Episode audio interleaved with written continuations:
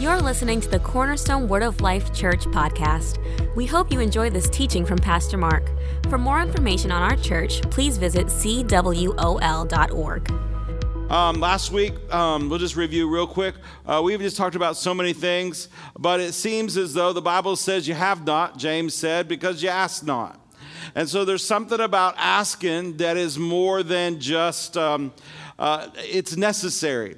It says in um, Mark 11, uh, we, we know Mark 11, 23 and 24. It says, Whatsoever things you desire when you pray, believe that you receive them and you'll do what? But you got to believe when when you pray. So you got to ask, right? 1 John 5, 14 and 15. This is the confidence that I have in him. That if I ask, so I got to do what?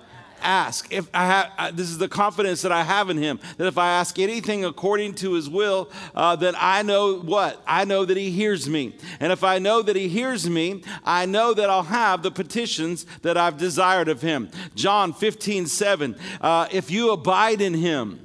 If you abide in me and my words abide in you, then you will ask. Uh, John, uh, other, other scriptures, it says, Hitherto you've asked nothing in my name. Ask that your joy would be full. So, how many is that? Seven, eight, nine, or, or so? How many you know we have to ask? You have to ask. So there's something to this asking. And and yes, should you thank God for stuff? You should. Yes, should you confess stuff? Yes, you should. But don't skip the asking.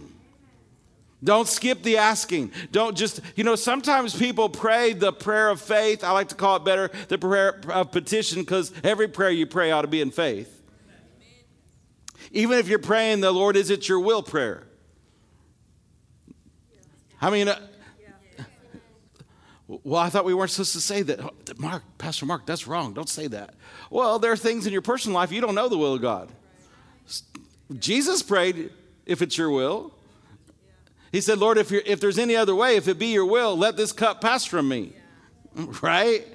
Even though he knew there was no other way, he asked anyway. Right? So, so it, every prayer you pray should be in faith. Right? But but the prayer petition, the prayer of faith, you there's got to be an asking, and I think it's more of a um, legal thing because you look in 1 John 5, 14 and 15, uh, you know, that word here there is not here with these. God doesn't hear with thee. How many? Because God knows every thought you think. You don't have to say anything, and He knows what you're thinking. Does that comfort you? I don't know that it always comforts me. Um, uh, the Bible says you can't even go to hell to get away from Him. I, I mean, so He don't need you to talk to know what you're thinking. Hallelujah. How, how, how, about, how about this? If, if, if there was something, an invention that came up, that whatever you were thinking would pop up on the screen. I might be mad if I saw what you was thinking. you understand? Uh, so it's not just thinking it, because people say, well, God knows. Yes, He knows. He, all the Bible even covers that. He knows what you need before you ask. So, what should you and I be doing? If you need to, to start out, get a, get a book, a journal. And, and a lot of times, though, people, uh, they do this. I believe they ask too quick. They're not ready to ask. They're, they, they need to, they need to um, believe. They need to work on their faith. They need to get scripture. Um, you, you, know, uh, if you abide in me and my words abide in you. In other words, I've got the word on it. So 1 John 5, 4 to 15, I'm bringing him what he said. I know he's not going to reject what I ask because I've got his will. I've got, I have his word on it. And so I'm bringing it to court. So that's what we talked about last time. Y'all remember? Is that good? I, I, so, so if you, so, so you know, if you can point back to a time, because when you ask, you believe then. You're not waiting on a manifestation. You believed when you prayed. You believed, then after you prayed, then what's it time to do? Thank God. What's it time to do? Confess the word. What's it time to do? Having done all to stand, stand therefore. What, what, what are you supposed to be doing? You're supposed to, you, but you've got it already. You're not trying to get it, you already got it. Now, don't make this be too simple because if the truth was you and I were always doing this, uh, we should be at 100% of getting, receiving everything that we have asked for according to the Word of God. Can we all grow in this area? We're all growing, amen. How many know you're under construction? I'm still under construction. Everybody's still under construction. We're all still growing, right? Hallelujah. Well, it's Wednesday night, so let's keep going. I know that um, I know I'm talking to people who believe God, who trust God, and so I'm going to do something a little different um, tonight. But it's still talking about because uh, we've covered so many different aspects of faith, and I'm having so much fun. But I want to uh, cover this part of it tonight. So we ask, and when we ask, we believe. All right, we wouldn't have asked if we if we didn't believe. But there's a there's a um, this is what I know about you and me. I know you and I are people of faith. How many of you are born again? Are you born again? You're born again. Glory to God. Most of you filled with the Holy Ghost. Come on, most of you living by faith. Hallelujah. Born again, filled with the Holy Ghost, uh, divine healing believing. Being rich, prosperity believing. Hallelujah. Eh, eh, believing there's angels around you protecting you. I am talking to the people of faith. And, and so, you and I, we have done, I believe, the hardest thing there is to do when it comes to faith, and that is uh, believing, releasing our faith for salvation. While you were not born again, while there, there was, you were dead in your trespasses and sins. You heard something. What did you hear? Well, you heard, you had to have heard that Jesus is the Son of God. You had to have heard that he went about doing good. You, you had, there's something you had to believe. You heard something from the gospel. You heard a gospel message. Somebody told you something. And then you believe something that is impossible for your brain to believe. You believe that somebody was raised from the dead and you didn't know all this, put his blood on the mercy seat and is sitting at the right hand of God Almighty, the Creator, someone you've never seen, someone you've never heard from, in a place that you have no uh, natural proof that it exists. You believed it. You, do you, you believed it. You believed it. How did you believe it? You believed it because you chose to believe what someone taught you, someone preached to you, or someone shared with you. You did, you believed God. You believe God. Listen to me. It is the ability of everybody on planet Earth to believe in Jesus and believe that he was raised from the dead. Everyone has that opportunity. Everyone can believe that. They say, well, no, they have, they have to preach it. That's the best way. But the Bible says they should even be able to look around and know there's, there's a creator. I, I didn't come from no sludge, I didn't come from no primate. I am too in, I can't even say it. I, I'm too special to be made, you know, come from a, from, from a monkey. Mm. Everything works too well. A creator thought of this. A creator thought of this. A creator thought of this. Do you believe in the Big Bang Theory? Yeah, God said something and bang, there it was. That's the Big Bang Theory I believe in. Do you believe in, listen to me, so you, you and I have bypassed all that. We, we bypass, again, remember at the very beginning, I said to you that faith is not of the mind, it's not even of the renewed mind. Faith is of the heart. Before you were even born again, you had the ability to believe in your heart. And I wasn't even born again yet. How much better off are you now to believe everything else that God has said is for you? Romans 10, 9, and 10 says what? It says, if you'll confess with your mouth the Lord Jesus, believe in your heart, he was raised him from the dead, you'll be saved. For with the heart man believes unto righteousness, and with the mouth confession is made. So we've looked at that. But I want to tell you this because I want to get into something. But let's look at Romans 12, 3, because every one of you have this. Romans 12, 3, for I say, through the grace given unto me, to every man that is among you, not to think of himself more highly than he ought to think, but to think soberly, according as God has dealt to every man the measure of faith. So everybody has the measure of faith. Everybody say, I have the measure of faith. And listen to me, you can grow that faith. You can grow that faith, but I want you to see you got it. Galatians 2 and 20. I am crucified with Christ. Nevertheless, I live. Yet not I, but Christ lives in me. And the life which I now live in the flesh, I live by the faith of the Son of God who loved me and gave himself for me.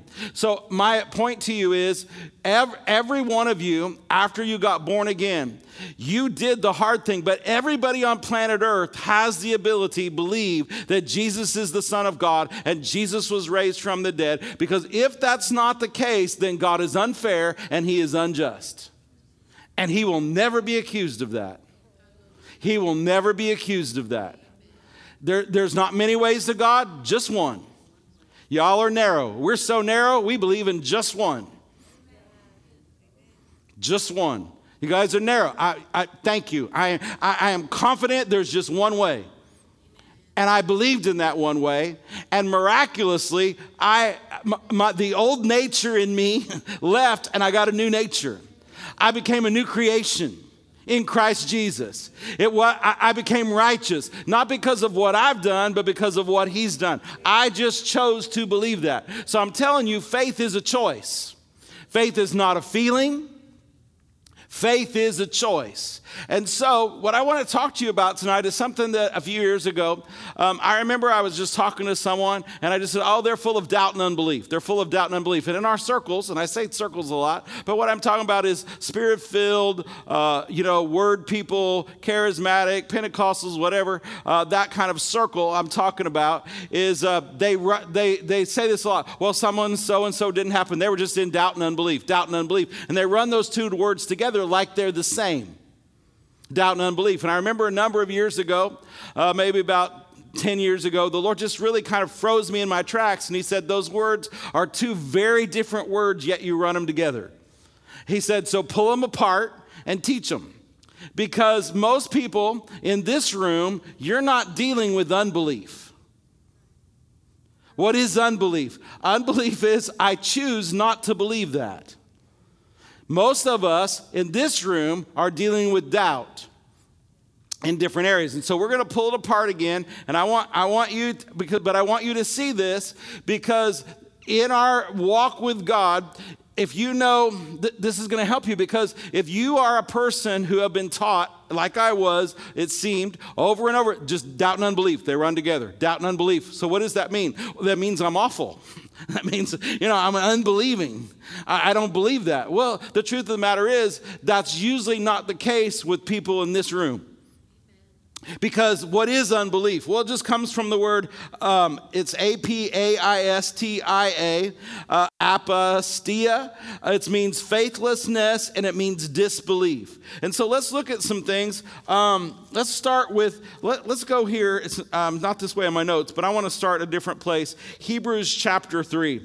Hebrews chapter 3. This is the, the um, recount of what happened to the children of Israel as, they, as God miraculously delivered them out with silver and gold and unfeeble sick among them, brought them through the Red Sea, drowned the Egyptians behind them, gave them a promised land. They went in to spy it out with 12 spies. 10 said, We can't do it, we're, back, we're grasshoppers. Two said, They're bread for us. And so it's recounted. The writer of Hebrews by the Holy Ghost writes some things to us. And so I want to look at it. Uh, first, let's look at Hebrews chapter 3, starting at verse um, 11, verse 10, verse 9. Verse 8. Start at verse 7 for real. Wherefore, as the Holy Ghost said today, if you hear his voice, harden not your hearts. Harden not your heart. Where does faith come from? A heart.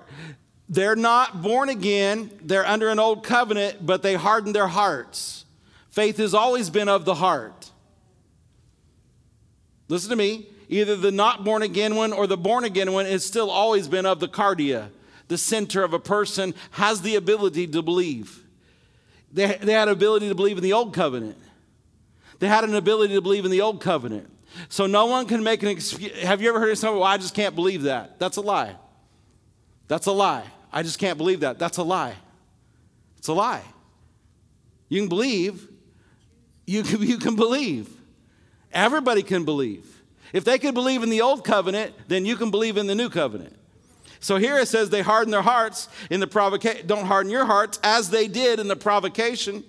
The Lord called it a provocation. Anyway, that's another story for another day. In the day of temptation in the wilderness, when your fathers tempted me, proved me, and saw my works 40 years. Wherefore I was grieved with that generation and said, They do always err in their heart. So he's dealing with their heart. Where does faith come from? It comes from the heart. He said, uh, and they, they haven't known my ways. They don't know me. They don't know me. They don't know me. God's ways are higher than our ways. His thoughts are higher than our thoughts. But you can get to know his ways and you can get to know his thoughts. They could have got they should have known his ways. They should have known his thoughts even in the old covenant. But they but they didn't. So I swore in my wrath they'll never enter into my rest. Take heed, brethren, lest there be any of you Take heed, brethren, lest there be any of you, this is an epistle written to the church, of an evil heart of unbelief. The Lord calls unbelief evil. I didn't call it evil, He called it evil. So unbelief is evil. It really just kind of hacks him off. Praise the Lord. You all right? Yeah. But, but isn't, that, isn't that the truth? He called it a provocation. They tempted me. They tempted him, provoked him just made him mad. You and I are not like that. Amen. You and I are not like that.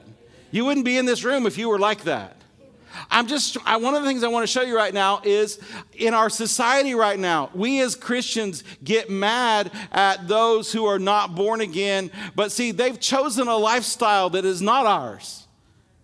They can't act like us. They can't talk like us. They can't walk like us. They don't believe like us. They don't see like us. And so they see differently, but they see differently because they've chosen differently. And they've chosen not to get a new nature, they've chosen not to be born again. Um, you can't, you, Lord help me. Oh my, you can't trust people.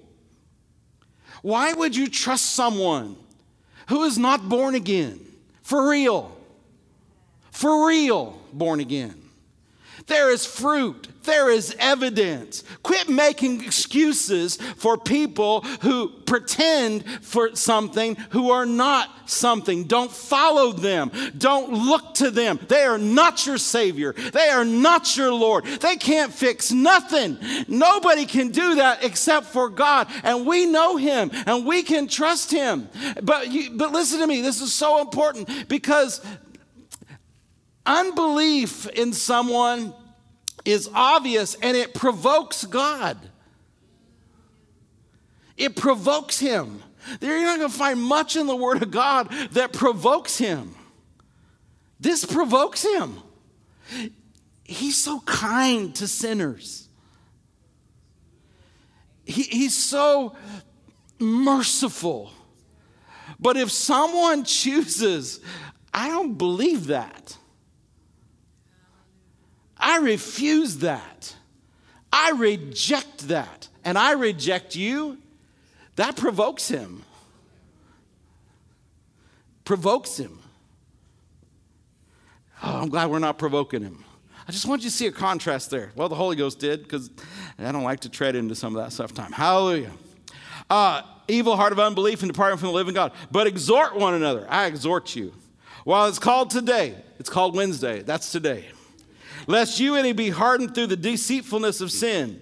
And then I, I, it goes on, but then let's look at this. Let's look at verse 19. So we see they could not enter in because of unbelief. What is unbelief? It is, it, it, is, it is a decision, it's faithlessness, it's disbelief. It is not doubt.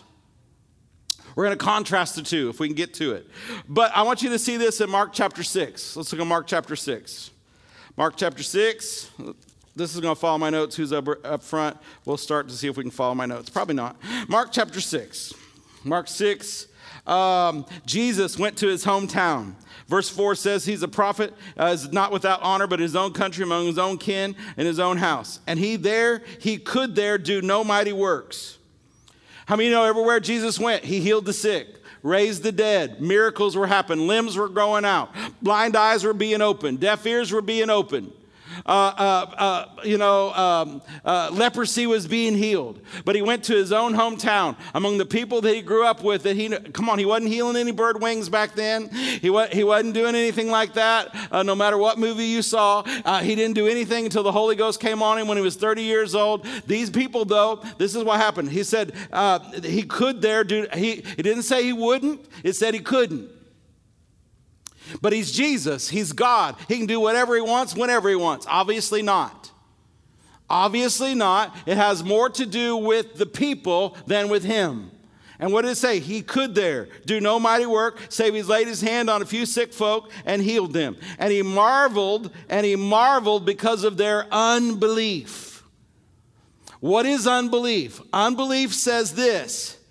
Uh, because and, and, and Another place it says, We know you. I know your mom. I know your dad. I know your brothers. Who you think you are? Who you think you are? You're a carpenter. You're just a carpenter.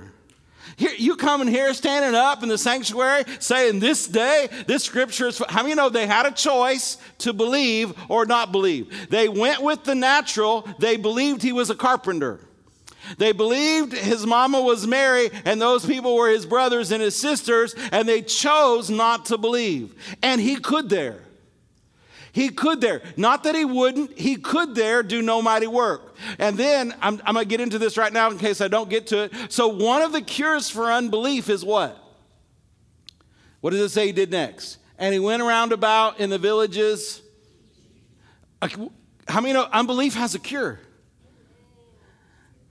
Unbelief has a cure.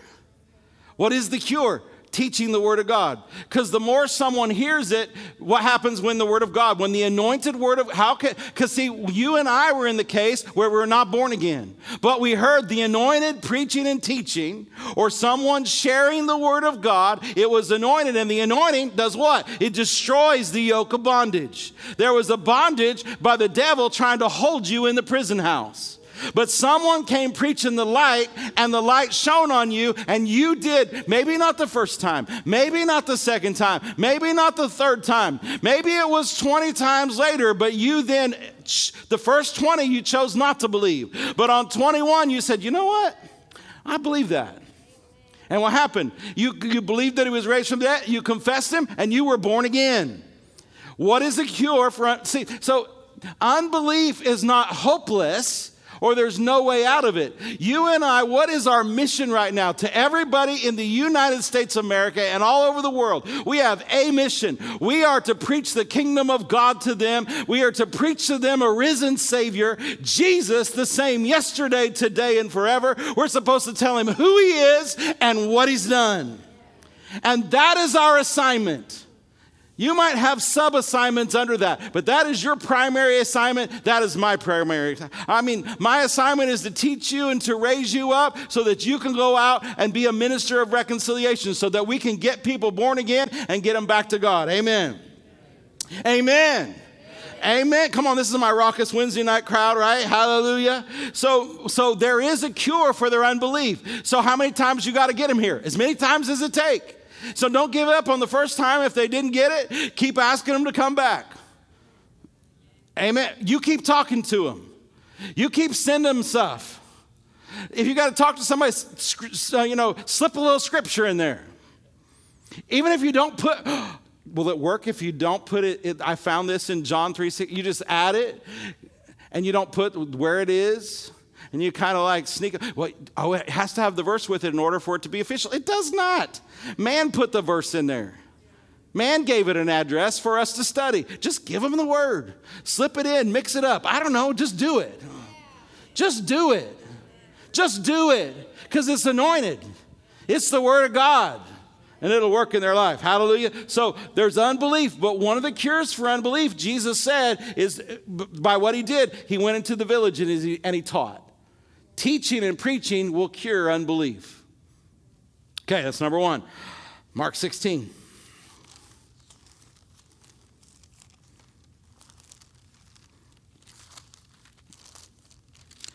I'm really telling you first what you're not so I can get to what you are, but I don't know that I'm going to get to what you are until we get to what you're not.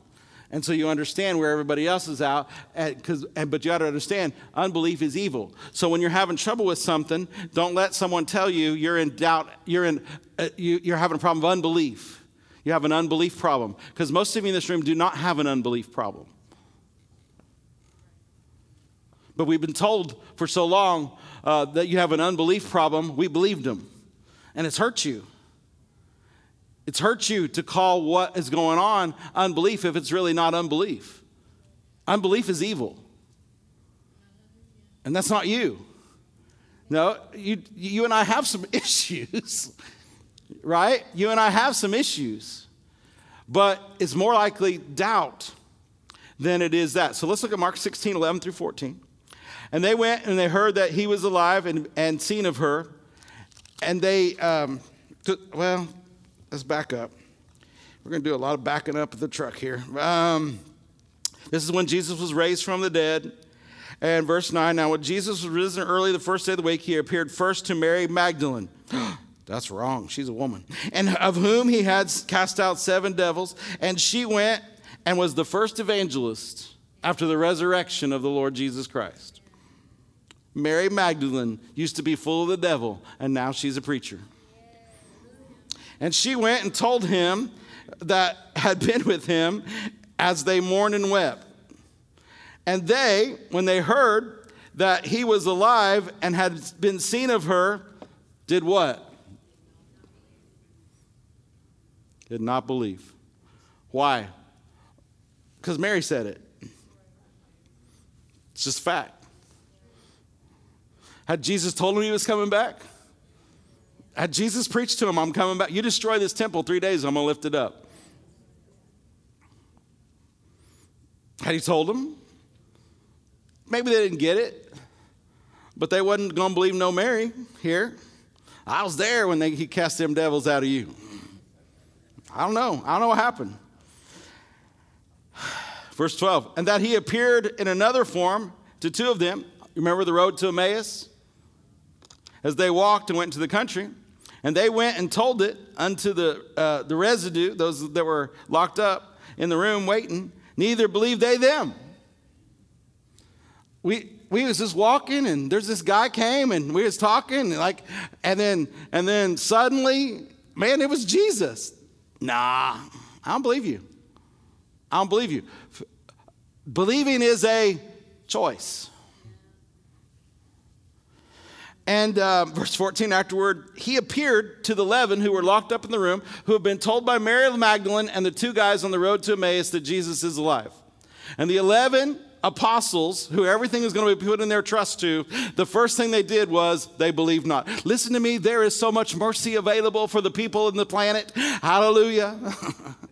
These are the 11 that are left that he has spent his life with, that he has given three and a half years of his life. Peter, James, and John, he took them everywhere he went. He groomed them personally for the moment such of this. And the first thing they do is they believe not. Woo! We off to a great start. Come on, there's hope for me and you. Hallelujah. And um, verse 14. Afterward, he appeared unto the eleven. He sat as they sat at a meal.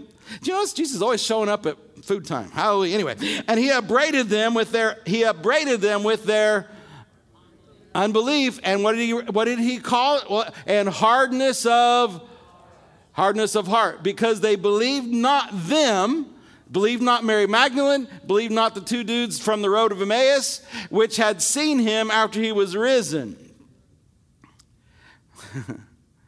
he, he, he did what? He patted them on the head and said, It's all right, dudes. Unbelief is okay. I know you should have known better. It's going to be all right. No, he upbraided them. I think that was a money changers whip moment. I've heard my spiritual father say uh, sometime that one time the Lord was talking to him and, and, um, and uh, uh, the Lord told him to do something. He said, I did. And when I did, it didn't happen. And then the Lord would repeat. And, and, and, and he said, that like the fourth time or a third or fourth time, the Lord pointed his finger at Brother Hagin and said, I said. And he point, and, and then, he, then he was gone. And then Brother Hagin, he got, oh yeah. And then he did what he said and it happened. But the Lord can get irritated. If he's never been irritated with you, good for you. Hallelujah. I said, good for you. Hallelujah. Um, anyway, that, so he upbraided them because they believed not. What is believing not? It's unbelief. They decided not to believe Mary Magdalene. They decided not to believe those two guys. Jesus, in his mercy, shows up. Come on, what am I telling you about unbelief? It can be fixed. The Lord is willing to fix it. The Lord is willing to fix it. This was a, this was a big deal. He appeared to him. Right? All right, let's keep going. Let, let's do this one. Everybody knows about him. Let's look at John's gospel Number 20, John 20, 24. You all know this account. But Thomas, one of the twelve, called Didymus, was not with them when Jesus came.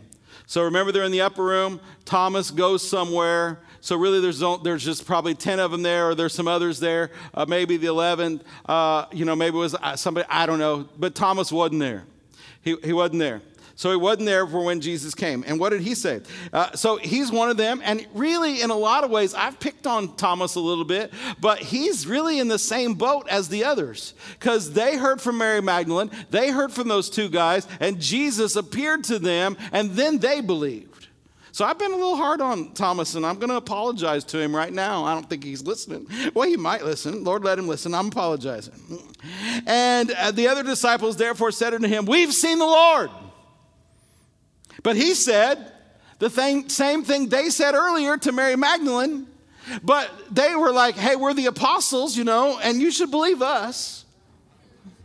We didn't believe Mary Magdalene. We didn't bring those up, believe those two other guys. But the other disciples therefore said, We have seen the Lord. But he said unto them, Except I see in his hands the print of the nails, put my finger in the print of his nails, and thrust my hand into his side, I will not believe. That's unbelief. That's a decision not to believe something. Just to skip ahead to help you out. When it comes to physical healing, do you believe that Jesus is the healer? Yes. Do you really, with all your heart, believe that He took stripes on His back so that you can be healed? See? And when you attempt, when you believe, or when you uh, have hands laid on you, um, see, you're not coming even if it doesn't happen, it's not really in the most, most situations with this church, because I'm your pastor, I know you. It's not unbelief, because unbelief says, I don't believe that. This is unbelief. Um, the last apostle has died, and when that last apostle died, healing has died. Jesus doesn't, he did that in his earthly ministry to prove that he was God, but he doesn't heal anymore today. We have doctors for that. What is that? That's unbelief. That's unbelief. Um, I don't believe that, I don't believe that Jesus um, uh, wants or cares about your finances. He gave you a brain. You go out and work, pull your bootstraps up, and get out there and do something. It's all on you. What is that? Unbelief. Unbelief.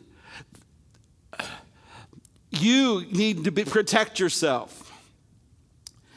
You need to protect yourself. Um, I don't think there's an angel hanging out around you protecting you. That's just a bunch of nonsense. What is that? Unbelief. Unbelief. And that can even come from a born again person who believed one thing. Unbelief can happen to a born again person. But most people who hear the word, who come to a church such as this, it's not really unbelief, and we've run it together. I don't know how long some of you have been around, but I've heard doubt and unbelief, doubt and unbelief, doubt and unbelief, doubt and unbelief. And so we've lumped it into the same category, and it's not. And if you can distinguish what it is, then you can deal with it. If you're having trouble with tithing, you know, uh, you, I just, you just can't see where it's a New Testament principle and you don't want to do it. Um, and it's not for today. And, and yeah, okay, that's unbelief. So what, do you, what fixes it? Number one, teaching of the Word of God. Number two, that's hardness of heart. So, what do you got to do with your heart? Well, Lord, I, you know, I want everything that you have for me. So, I'm asking you if there's anything in my heart that's hardened towards any part of your word, I'm asking you to help me to soften it up, to realize that that's religion or that's um, me protesting something that I don't want to do and it's gotten into my heart and my heart has been hardened from that. Lord, open up my heart. Because, see, if someone loves the Lord, then they'll, they'll, they'll, they'll at least open up their heart to Him where the Word can go in there. And if there's weeds and there's things, religion and, and just stupid thinking and all that kind of stuff, then, then your heart can become soft where you can hear the Word of God. What's another thing you can do? Well, we tell people this all the time. Um, you know, the Bible says in 2 Corinthians 4 and 4 that Satan is the God of this world and he has blinded, blinded the minds of unbelievers. And we always take that, and it's true initially, it's true just for those who are not born again. They are unbelievers. But you can also be an unbeliever in other things. You can be an unbeliever in healing. You can be an unbeliever in prosperity. You can be an unbeliever in protection. You can be an unbeliever in all that salvation offers. You just think it offers one thing. Well, what is that? Well, then in some cases, Satan has blinded people's eyes. And what, what, what needs to happen is they need to hang out with people like us so we can command the blinders to come off of their eyes. And when those blinders come off their eyes, we pray that the light of the gospel, the seed of the word of God, the word of God brings interest. Uh, when it gets in their heart, it'll, it'll bring illumination, it'll bring, bring light, and it'll cause them to be able to get out of the prison that they're in. So, another cure for unbelief is you and I commanding blinders to come off of people's eyes so they can see. So our part is to help an unbeliever. All right. So here we got Thomas, and you know what happened. And uh, it says, um, "Except I see his hands." All that. Verse twenty-six. And after eight days, again the disciples were within, and Thomas was with them. And Jesus came, uh, the doors being shut, and he stood in the midst and said, "Peace be unto you." And then he said to Thomas, Listen, I was just back in the room back there, and, and the Lord even dealt with me about Thomas again. He just said to me, He said, I'm willing to meet anyone where they're at. He is more merciful and more kind and more loving and more gracious and more gooder than you and I can give him credit for. He's better than that. He's better than gooder. He's amazing. He's amazing. Don't interpret, you know, even I do it. Don't interpret the Word of God with human thinking. God is love. God is love. Now, he didn't just totally let him off here. He said, reach, your, reach hither your finger. Come on. The Lord was listening to him. He repeated right back to him. And he waited eight days. I don't know if he had to get himself together. I don't know why he waited eight days, but he did. He said, Behold my hands, reach hither your hand, thrust it into my side, but be not faithless, but believing. He wants everybody to be believing. He met him where he was, though. You know, I used to think he was the, really until tonight, I thought he was the worster of all of them. But, the, you know, the other ones, I mean, Mary Magdalene told him he's alive. The other two said he's alive, and they chose not to believe. And Jesus upbraided them because of their unbelief. And, the, uh, and Thomas answered and said, My Lord and my God. Let's all say that together. My Lord and my God. And Jesus said to him, Thomas, because you've seen me, you believe. Blessed are they who, they who have not seen and yet have believed. That's us. That's us. So we're blessed. Everybody say, I'm blessed. Why? Because I believe and I haven't seen. Yeah, come on, that's us. Hallelujah. So can you see unbelief there? Uh, Romans 4:20. The Bible says about Abraham, he staggered not at the promises of God through unbelief. He staggered not the promises of God through unbelief, but did what? He was strong in faith, giving glory to God. So, so did Abraham have to deal with unbelief? He did. And he, and, and he got by it. Um, um, his wife, Sarah, man, she had some unbelief. She didn't have doubt. She had unbelief. But somewhere in there in a three month period, it seems to me that she counted God faithful according to Hebrews 11 11. She went from unbelieving to counting God faithful, and she was able to get strength to conceive a seed and have a son. Amen. Just like God promised. Um, 1 Timothy 1.13, the Apostle Paul, it says, who was before a blasphemer. Remember, it was his job, he thought, to eradicate the way. Right? He, he, he was a religious man, and he was top of his class. He was, eh, he was the one, it says, a persecutor, injurious. What does that mean? He's the one that gave consent to Stephen's murder. He was on his way on the road to Damascus to kill and put Christians in prison.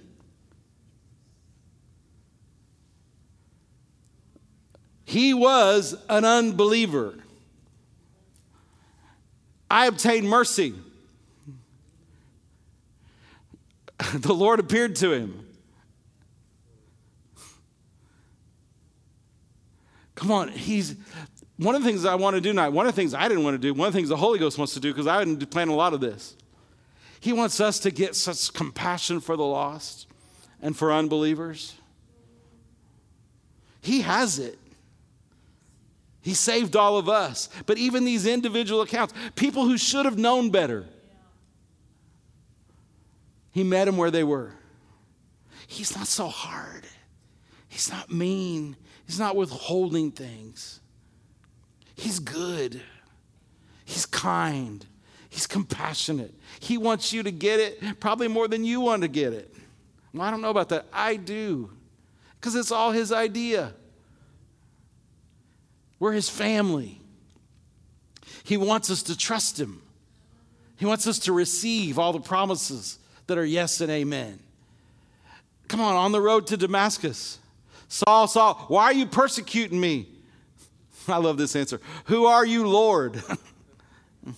Who are you, Lord? I'm Jesus, whom you persecute. Well, I thought he was persecuting the church. Well, the Lord took it personal. Because you are the church. I am the church. We are the body. He's the head, but we're the body. And he was persecuting the body. And so Jesus, the head, said, Why are you persecuting me? And then instead of just whooping up on him, slapping him around, what'd he do? He gloriously got him saved, filled with the Holy Ghost, and turned him into the writer of most of the epistles. Talk about the mercy of God, the goodness of God. I obtain mercy. Ooh, Lord, thank you for your mercy. Because I did it, now watch this though, I did it ignorantly in unbelief. So sometimes, so what is unbelief? It's ignorance. King James, not Pastor Mark. It's ignorance. Someone who's in unbelief, they're in ignorance. I didn't say they were ignorant. I said they're ignorance. There's ignorance there of what God says, of who God is. I was at one time. I thought he was mean, hard to serve, hard to please, big bat, ready to crush you like a bug. That's what I thought of him. I was afraid of him, mad at him, But he showed me his goodness, his kindness, his mercy. And I had to choose, though. I did as a little boy, but I had to choose again to trust that he was good and he delivered me and he changed me and gave me a really good life and a really good wife. That rhymes. And stuff. And you all. And you all. But see, unbelief is evil. And let me just give you some of this because now, I, I, at least I want to get into it. But most of us in this room, in the general sense of the word, we're not in unbelief. We have not said, I choose not to believe that healing is for me. I, choose not to believe it. Healing's not for today. Maybe you used to believe that. I, I just don't believe God wants to bless me. I am not, every time you all say, I'm blessed to be a blessing, I choose not to believe that. I just think that's a bunch of baloney. I don't, I don't believe that. I don't believe in any angels. You can't see them, they're not real. I choose not to believe that. See, I would say as a whole, maybe, you know, every once in a while here and there, but as a whole, that's not us. Now, could it be us? I mean, the apostles should have believed. Thomas, isn't it funny that the apostle said, We have seen the Lord and just expected him to believe? Although someone said the exact same thing to them and they chose not to believe. I've really never seen it like that before tonight. So I'm sure Pastor Rhonda has, I think she even told me that one time, and I was like, yeah, yeah, yeah. You know how you have a revelation, you try to share it with somebody, and the other person's like, yeah, yeah, yeah. It happens all the time. Um, doubt, the other word is diakrino. D I A K R I N O, diakrino. It means to withdraw from, to hesitate. King James Version usually counts, uh, uh, translates it doubt, staggering, or waver. Doubt, staggering, or waver. Um, remember uh, Mark 11, 23. For I say unto you that what whosoever shall say unto this mountain, Be thou removed, be, ca- uh, be cast in the, uh, be thou removed, be cast into the sea, and shall not what in his heart? So this is not unbelief. It's a different word. It has a different meaning, and he's addressing a different kind of person. Doubt means to waver, it means to hesitate. It means um, it, it, it, means to stagger, like you're walking along and doubt comes and, and, it, and it makes that was a good move, wasn't it? Stagger a little bit. That was terrible. Uh, so I can only dance in the Holy Ghost. I can't ever dance. I can't do any. I have no moves otherwise. Um, listen to me. It doesn't mean there is an absence of faith. Doubt does not mean that faith is absent. Unbelief means faith is absent. You're either in unbelief in an area or there's faith, but if it's not totally working, that means it's got that faith has gotten into doubt. It's staggering. It's currently staggering. It's currently wavering. But unbelief is 100%. I don't believe that. Faith is 100%. I absolutely believe what I read. I absolutely believe that Jesus was raised from the dead and I receive him as Savior. I make him the Lord of my life. It's 100%. It's 100%. I mean, when you got born again, you were 100%. When you really got born again, whether you know it or not, you were 100%. You chose to believe. Now, after you got born again, could the devil jump on your shoulder and say, Oh, that's just all a bunch of emotion? They worked you up. And you don't really believe that, do you? And you could have thought, Yeah, that's kind of strange, but. And then something or someone on the inside say, hey, It's all true. Don't believe that. It's all it's true. Because now you have a helper on the when you got born again, now somebody moved in. Now come on, y'all. This is this should be easier for us now. Because if the Old Testament, Hebrews chapter 11, is made up of Old Testament faith filled people Abraham, Sarah, Joseph, Noah, all those people who were not born again. God did not live on the inside of them. Everybody wants to go back to the old covenant. I guarantee you, there's going to be a line of old covenant folks up there who are going to be asking you, what was it like for God to live on the inside of you? Please tell me what it was like to be on the earth when God lived in you. What was that like when the Creator lived in you? We live in the greatest dispensation of time. God Almighty lives in us. You have a helper on the inside of you. You've got some, you got a cheerleader. You got somebody, uh, uh, someone who directs you. He's a parakletos. He's the one that, that, that he counsels you. He teaches you. He shows you, and he's going to help you walk by faith and not by sight. Amen?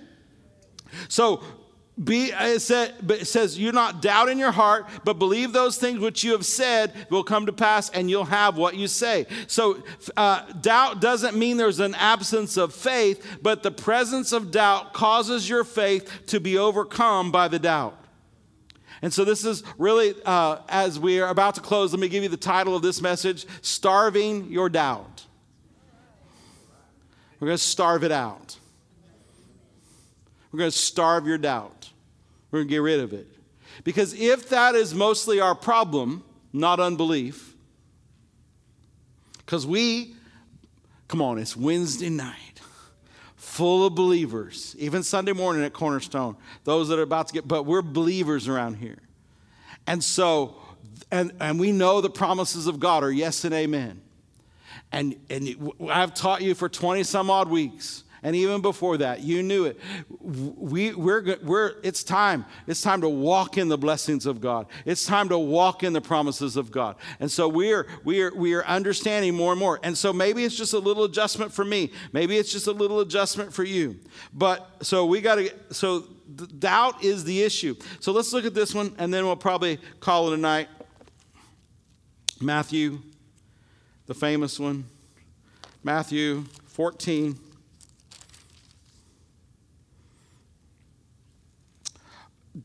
This is right after the feeding of the 5,000. Jesus, um, verse 22 of Matthew 14, Jesus, straightway, Jesus constrained his disciples to get into a ship and go before him to the other side while he sent the multitudes away. So all the apostles uh, got into the ship and they were going to the other side to Bethsaida and he was there handling the multitudes that were left. Verse 23, he sent the multitudes away, and then he went up to a mountain to pray. And so while Jesus is away praying, the disciples are supposed to go to Bethsaida, the other side, to get ready, whatever he's going to do in that city. And um, so uh, he went up to the mountain to pray, and when the evening was come, he was there alone. But the ship was now in the midst of the sea, tossed with waves, for the wind was contrary. And in the fourth watch of the night, Jesus went unto him, went unto them, walking on the sea. Um, and when the disciples saw him walking on the sea, they were troubled, saying, It's a spirit, and they cried out for fear. But straightway Jesus spake unto them, saying, Be good cheer, it's I, be not afraid. I like the other account too. Uh, it's, uh, um, I think it's in Luke. Um, uh, it says Jesus would have walked by them. He was going to the other side himself, but they cried out to him and they stopped uh, there.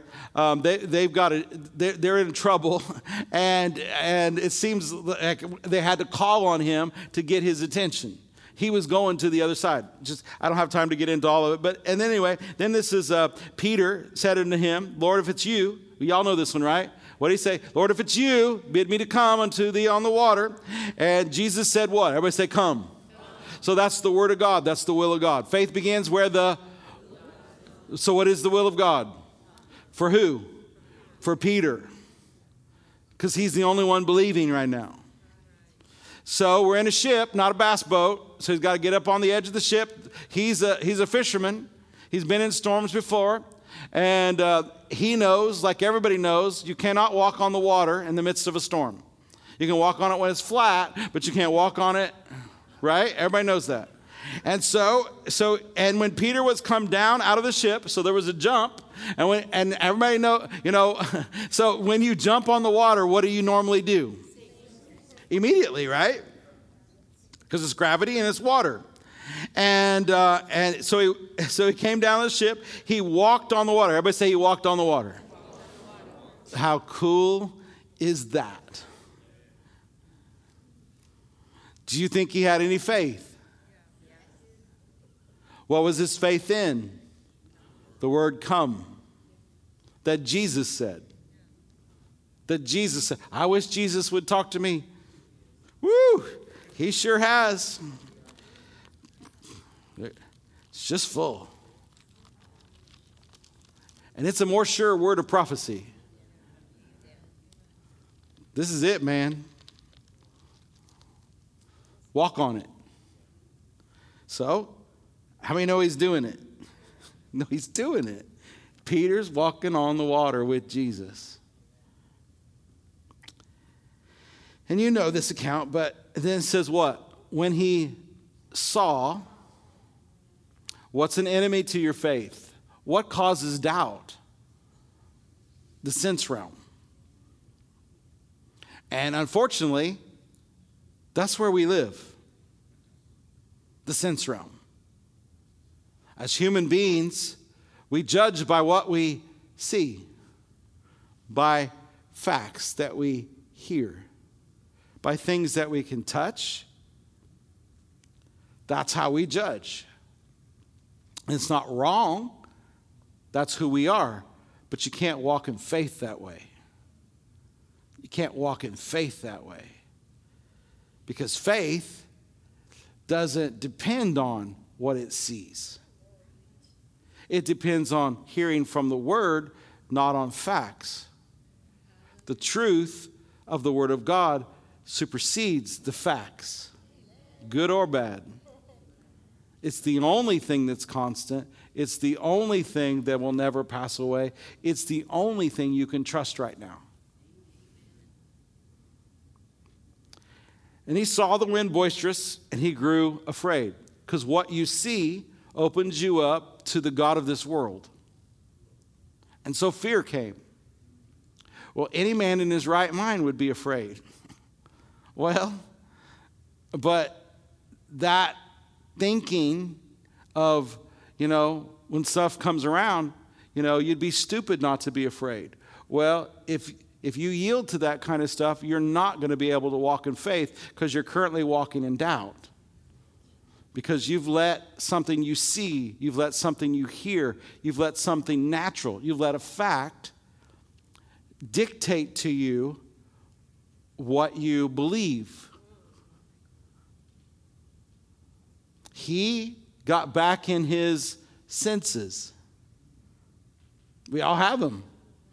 I'm not throwing anything at him. He's a fisherman. How many storms do you think you've seen? How many, how, many, how many friends may have lost over the years in a storm? He is afraid.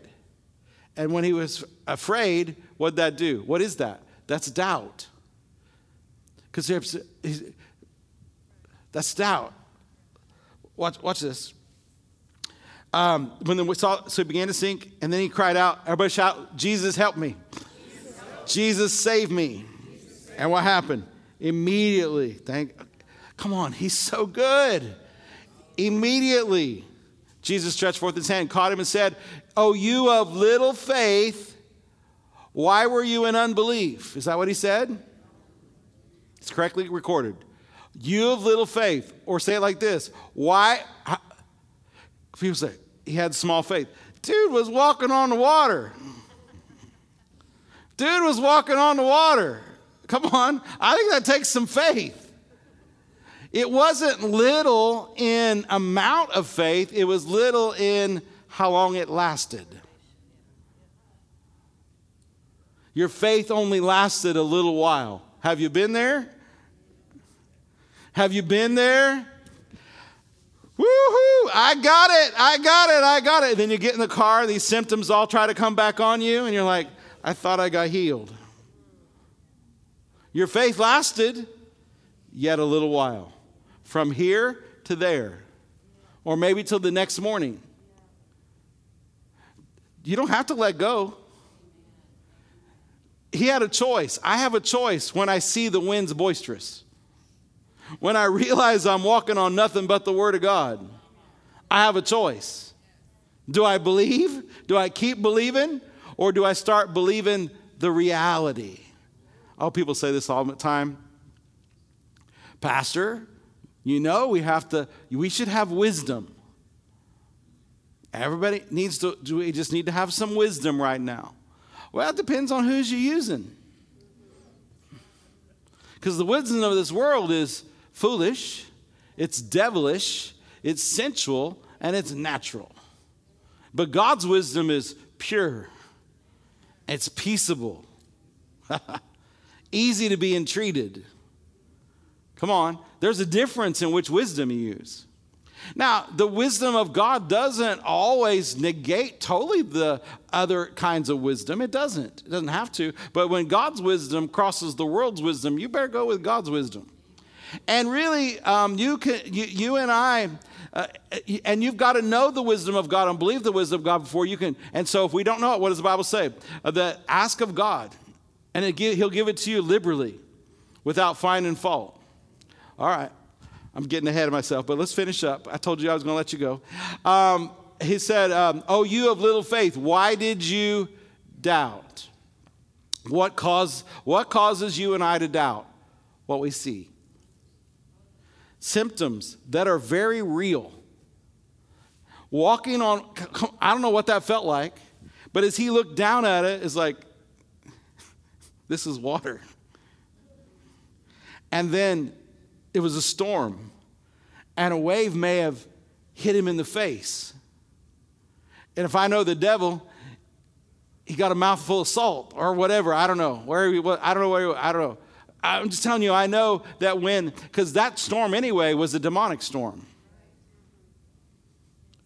It wasn't just a natural storm, trying to kill them all. Even if it was natural, just a storm the devil is the author of stealing, killing, and destroying. You, you with me? And so what happened? He, just like us, this is where you and I live. This is what we got to face. So if you know it's not unbelief, well, I'm just, I guess I'm just in doubt and unbelief. No, you're probably not in unbelief. You're probably just dealing with something that's doubt. And, you know, you, if you do doubt, you do do without. But I, even in that, you've got to get this. I know I'm probably different than some people who preach on this line. I just don't see Jesus all the time as a drill sergeant. He's been too kind to me. He's been too good to me. He helped me, Jesus. He didn't get, you shouldn't have tried this. You weren't ready. You shouldn't have tried it see you when I get to the other side. We'll drag, uh, you know, we'll drag your body tomorrow.